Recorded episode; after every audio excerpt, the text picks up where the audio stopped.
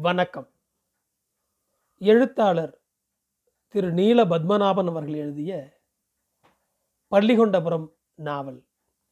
இந்த நாவல் வித்தியாசமான படைப்பாளியான திரு நீல பத்மநாபன் அவர்களின் ஒரு வித்தியாசமான படைப்பு.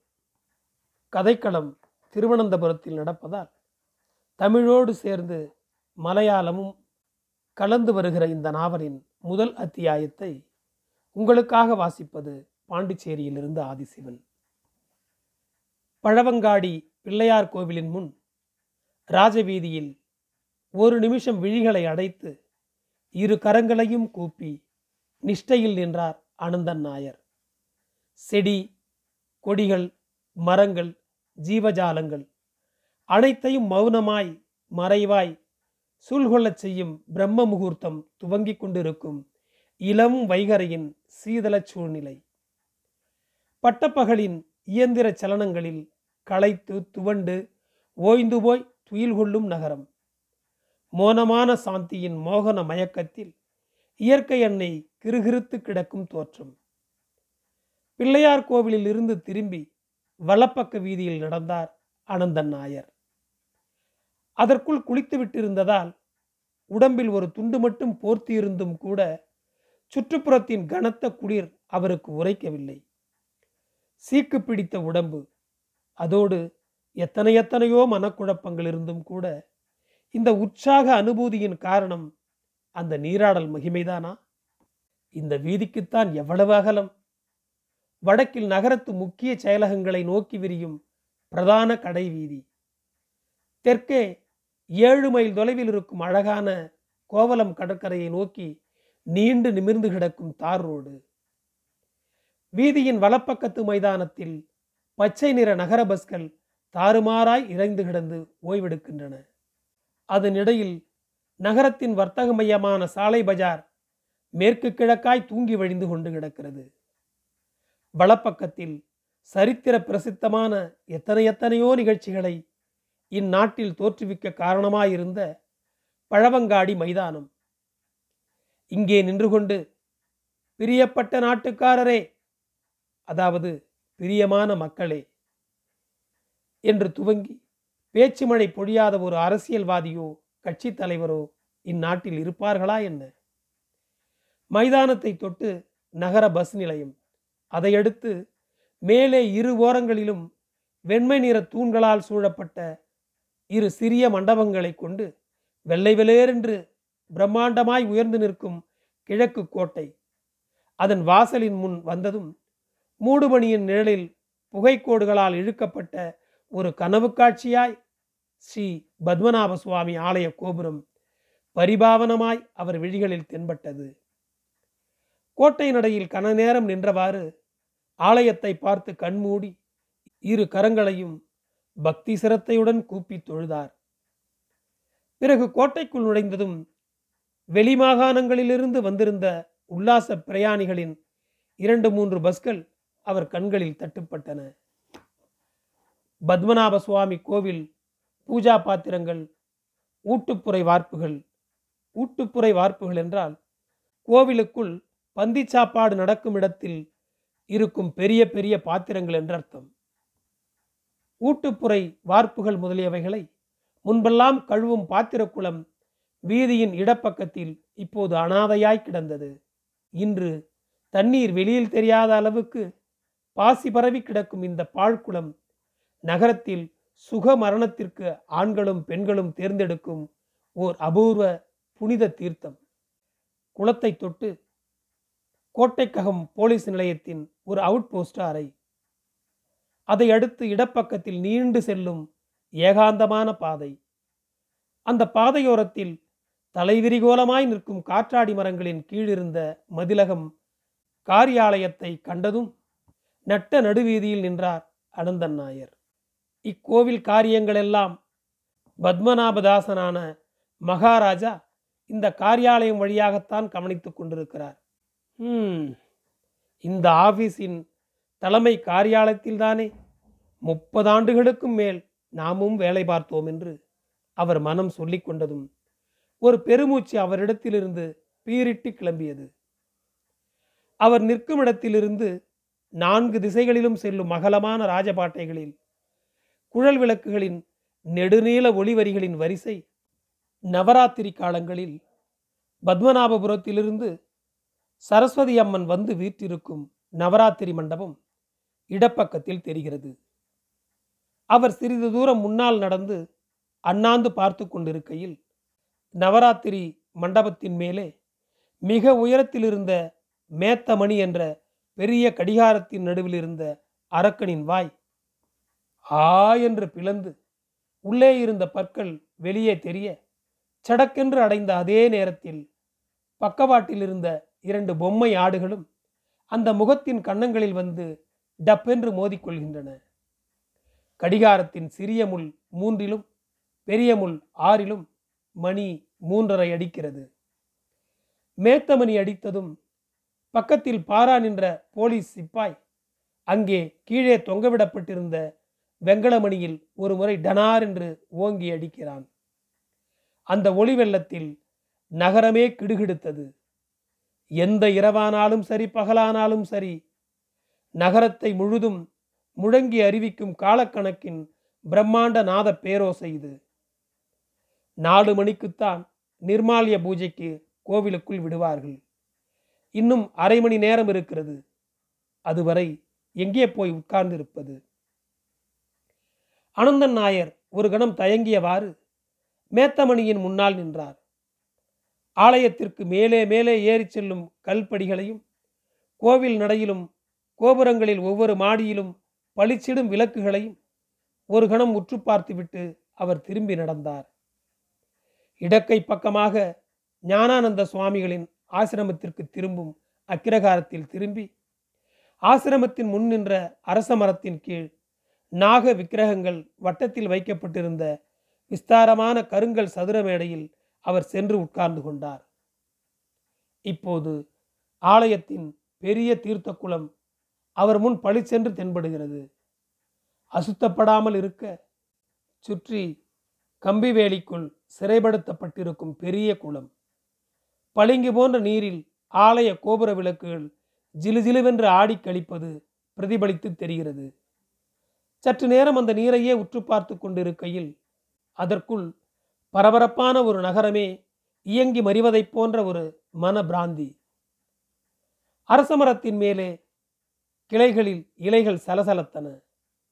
அக்கிரகாரத்திலிருந்த ஏதோ வீட்டிலிருந்து ஒரு குழந்தை எழும் ஓசை லேசாக கேட்கிறது. தூரத்து போலீஸ் நிலையத்திலிருந்து ஒரு போலீஸ் வேன் முணுமுணுத்தவாறு பாய்ந்து செல்கிறது. இயற்கை மோன தபசில் ஆழ்ந்து நிற்கும் மங்களத் தருணம். அனந்தன் நாயருக்கு திடீரென்று ஒரு யோசனை தோன்றியது. கோவில் நடை திறப்பது வரையில் பொழுது போனது போலவும் இருக்கும். பத்மாசனம் போட்டு உட்கார முனைகையில் கால் வலிக்கிறது. கொஞ்சம் ஆண்டுகளுக்கு முன் பூந்துரை ஆசிரமத்திலிருந்து கிடைத்திருந்த பயிற்சி கூட இப்போது பயனளிக்க தயங்குகிறதே. ம் இளமையான பிராயமா என்ன? இன்று ஐம்பது வயது திகைக்கிறதல்லவா? இருந்தாலும் இரண்டு மூன்று தடவை முயன்று கஷ்டப்பட்டு முயற்சி செய்ததில் பத்மாசனம் போட முடிந்தது. விழிகளை மூடி சுவாசத்தை நிதானப்படுத்தி பிராணயாமத்தில் அப்படியே உட்கார்ந்திருந்தார். புற உலகம் அரூபமான போது அகவுலகம் விழித்து கொள்கிறது.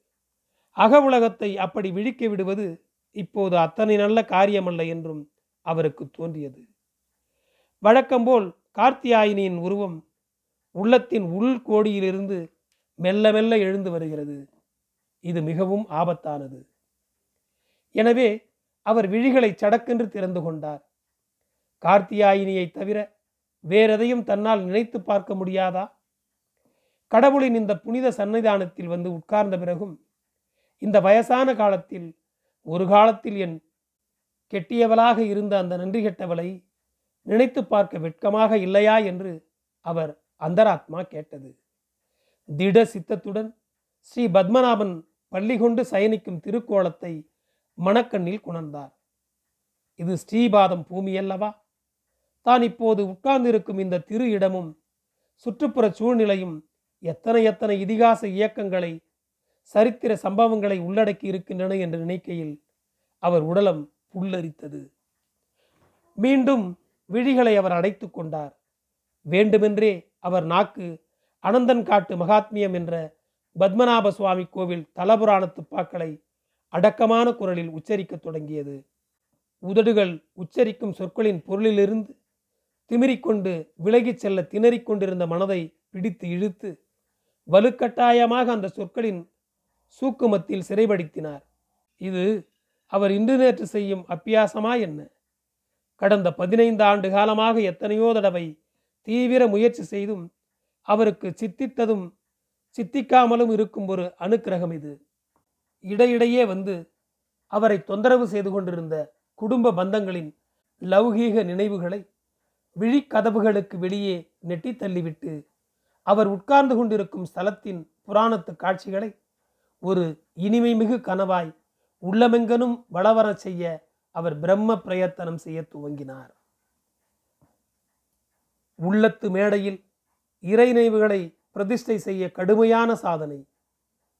பரசுராமன் கோடாரி எறிந்து சமுத்திரத்திலிருந்து மீண்டெடுத்த புண்ணிய மண்ணில் நாடும் நகரமும் வீடும் வீதியும் எழும்பி தழைக்கும் முன் கொடிய விலங்குகளின் குடியிருப்பான கோர வனாந்திரமாக இருந்த காலத்தில் ஒரு நாள் பக்தி சிரேஷ்டரான வில்வமங்கல மகரிஷி திவாகர் முனிவர் வழக்கம்போல் சாலக்கிராமத்தை வைத்து பாலகிருஷ்ணனை உள்ளுருகி பூஜை செய்து தியானத்தில் மூழ்கியிருந்தபோது அவருடைய கர்ணப்புடங்களில் கிண்கிணி என்று சதங்கையொலியின் மெல்லிய மென்மையான நாதரீங்காரம் வந்து விழ அவர் விழிகள் திறந்து பார்க்க மாடுகள் மேய்த்திடும் பச்சிலம் பாலகன் ஒருவன் கடகளவென்று சிரித்து மகிழ்ந்தவாறு புனிதமான பூஜை பொருள்களை கைகளால் தட்டியும் கால்களால் உதைத்தும் அலங்கோடம் செய்து துடுக்குத்தனமாய் விளையாடும் அபச்சாரத்தை கண்ணுற்று இதென்ன விபரீதம்? என்று ஆத்திரமடைந்து அவர் புறங்கையால் சிறுவனை தட்ட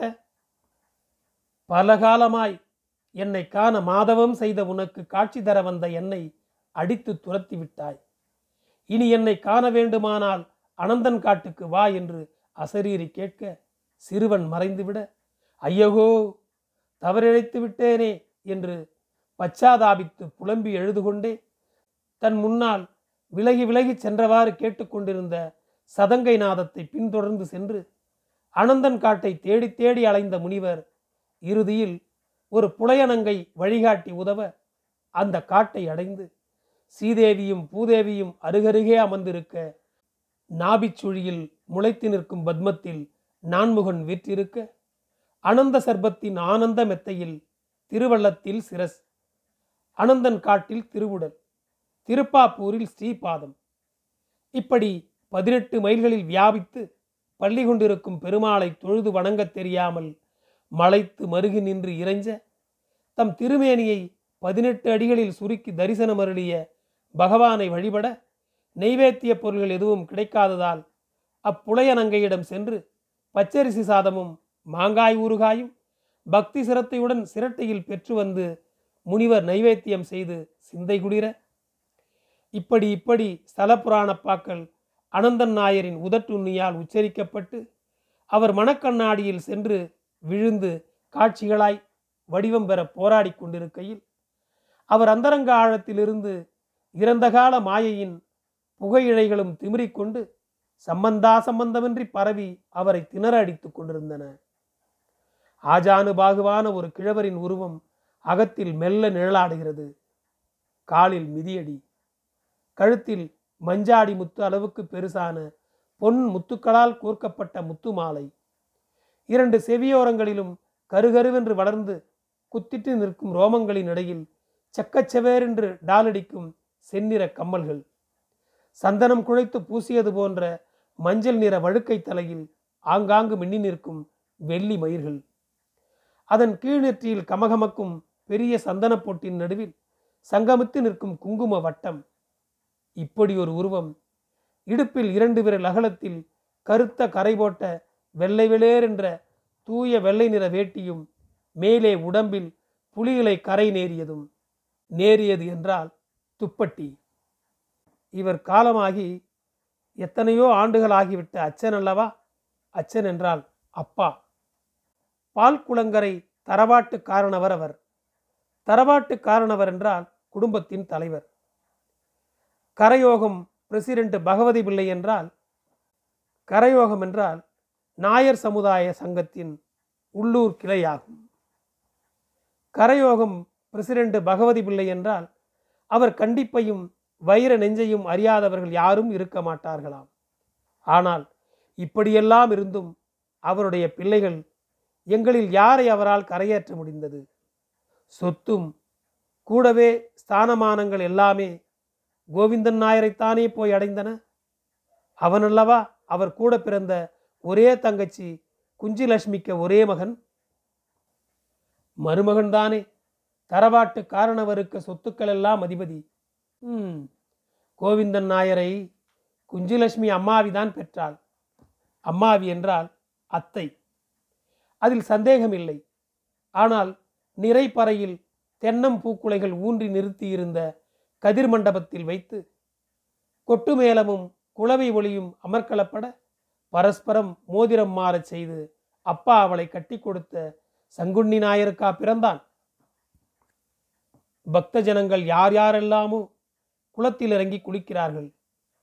டப் டப் என்று துணி துவைக்கும் சத்தமும் அதன் கூடவே அது மறுகரையில் போய் எதிரொலித்து வரும் ஓசையும் கேட்கிறது. தூரத்தில் எங்கோ காகங்கள் கரைகின்றன. ம் தன் அம்மாவான் சங்குண்ணி நாயர் அம்மாவி குஞ்சிலட்சுமியின் மீது உயிரையே வைத்திருந்தாராம். அம்மாவியை விட இரண்டே இரண்டு வயசுக்குத்தான் அவர் மூப்பாம். நல்ல ஆரோக்கியமும் அழகும் கொண்ட ஒரு மெலிந்த செருப்பக்காரன் அதாவது செருப்பக்காரன் என்றால் இளைஞன். அப்பா தான் என்ன பாடுபட்டு சங்குன்னி நாயரை குஞ்சலட்சுமி அம்மாவுக்காக கண்டுபிடிச்சாராம் ம் அப்படியெல்லாம் இருந்தும் மர உச்சியில் சலசலத்த காற்றின் ஓசை தலையில் உதிர்ந்த ஒன்றிரண்டு பழுத்த அரசமர இலைகளின் மிருது ஸ்பரிசம். ஒரு அரை மணி நேரம் கூட ஒரு குறிப்பிட்ட புள்ளியில் பச்சேந்திரியங்கள் அனைத்தையும் ஒருமுகப்படுத்தி நிறுத்த தன்னால் முடிய மாட்டேங்குதே விழிகளை மூடினால் சென்ற காலத்தின் நினைக்க தேவையில்லாத கரைபடிந்த ஞாபகச் சரங்கள். இதற்கிடையில் நான் இப்போதும் இங்கேதான் இருக்கிறேன் என்று கார்த்தியாயினியின் நினைவும். பகவான் பள்ளி கொண்டு வில்வமங்கலத்துக்கு விஸ்வரூபம் காட்டிய தான் உட்கார்ந்திருக்கும் இந்த இடம் ஒரு காலத்தில் கொடும் காடு. இன்று திருவாழும் பூமியாகிவிட்டது. கண்படும் இடங்களிலெல்லாம் மாளிகைகள் மனிதர்கள் அந்த மனித பெருவெள்ளத்தில் தானும் ஒருவன். கார்த்தியாயினியும் ஒருத்தி தன் மகன் பிரபாகரன் மகள் மாதவிக்குட்டி. வாழ்ந்து மடிந்து போன தன் அப்பா பகவதி பிள்ளை அம்மா விஸ்வேஸ்வரி அம்மா. அம்மாவி குஞ்சுலட்சுமி சங்குண்ணி நாயர் கொச்சு கிருஷ்ணகர்த்தா. ஒரு காலத்தில் இந்த மண்ணின் இரட்சகராயிருந்த மகாராஜா. ம், அவர்தானே தன்னுடையவும் அன்னதாதாவாக இருந்தார். இன்னும் இன்னும் அனந்தன் நாயரின் தவம் குலைந்து விழிகளை திறந்தார். அவர் முன்னால் நாலைந்து பேர்கள் உல்லாச பிரயாணிகள் போல் இருக்கிறது. பயபக்தி விசுவாசத்துடன் விழிகளை அடைத்து தொழுது நிற்கிறார்கள். ஈர உடையுடன் அவர்கள் நிற்பதை பார்த்தால் பத்ம தீர்த்தத்தில் குளித்துவிட்டு வந்து நிற்பவர்களாய் தோன்றுகிறது. இன்னும் பல பேர்கள் குளத்தில் குளித்துக் கொண்டிருப்பதும் தெரிகிறது. நீரில் தெரிந்த கோபுரமும் கோபுர தீபங்களும் பட்டு திரையைப் போல் படபடக்கின்றன. ஓரிரு காகங்கள் வேறு பறக்கின்றன. இந்நேரத்தில் மேத்தமணியும் கூடவே வெங்கலமணியும் இடைவிட்டு முழங்கத் தொடங்கிவிட்டது. மணி நான்கு. இப்போது நடை திறந்திருப்பார்கள். தன்னிலை அடைந்து உதறிக்கொண்டு எழுந்து நின்றார் அனந்தன் நாயர். சாமிக்கு எந்த ஊரோ? அனந்தன் நாயர் திடுக்கிட்டார். இரு கைகளையும் கூப்பி அவரை நோக்கி பவ்யமாக அப்படி கேட்டவரை அவர் விழிகள் வெறித்தன. பல மாத கால பிராயம் வந்துவிட்ட அடர்த்தியான தாடி மீசையை அவர் விரல்கள் அறியாமல் தொட்டு பார்த்து கொண்டன. நான் சாமி ஒன்றும் இல்லை. உங்களைப் போல் சாதாரண மனுஷன்தான். நட திறந்திருப்பாங்க வாங்க சாமியை போய் கும்பிடுவோம் என்று கூறிவிட்டு விறுவிறுவென்று திரும்பி பார்க்காமல் நடந்தார் அனந்தன் நாயர். விரைவாய் நடந்து படிகளில் குதித்தேறி கோவில் நடையில் துப்பாக்கியுடன் காவல் நிற்கும் சிப்பாயையும் கற்சிலையாகி காவல் காக்கும் துவார பாலகர்களையும் தாண்டி தோளில் கிடந்த துண்டை எடுத்து இடுப்பில் கட்டியவாறு வரிசை வரிசையாய் இரு பக்கங்களிலும் நிற்கும் சிற்ப பாவைகளின் கைகளில் இருந்த நெய் விளக்குகளின் சீதளச் சுடர்கள் சிதறிய ஒளிவட்டங்களை ஆக்கிரமித்து அடிப்படுத்தி கொண்டிருந்த திட்டுத்திட்டான இருளின் கணம் காரணமாக காலை நிலத்தில் தடவி பார்த்து உள்ளே இருந்த சிறு சிறு படிகளை கடந்து வவ்வால்கள் சலசலக்கும் கோயில் பிரகாரம் வழியாக உள்ளே உள்ளே சென்று கொண்டிருந்தார் அவர். நன்றி. பள்ளிகொண்டபுரம் தொடரும். என் குரல் உங்களை தொடர ஃபாலோ பட்டனை அழுத்தவும். உங்களுக்கு மீண்டும் நன்றி.